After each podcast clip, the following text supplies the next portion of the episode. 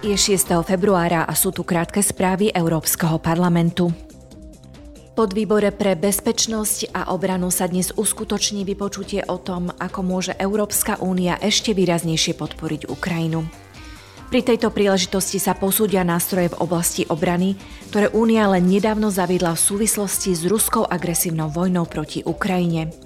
Pozornosť sa zameria najmä na európsky mierový nástroj, prostredníctvom ktorého Únia poskytuje obrané smrtiace vojenské vybavenie Ukrajine.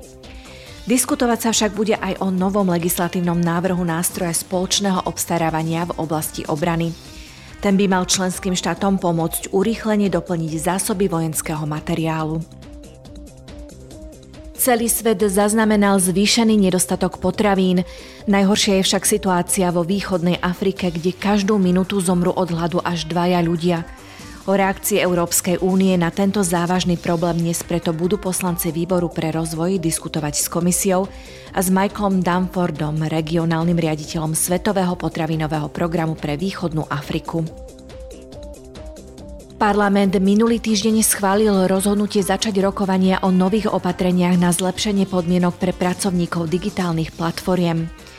Nové pravidlá by mali regulovať to, ako správne určiť zamestnanecký status pracovníkov platformiem.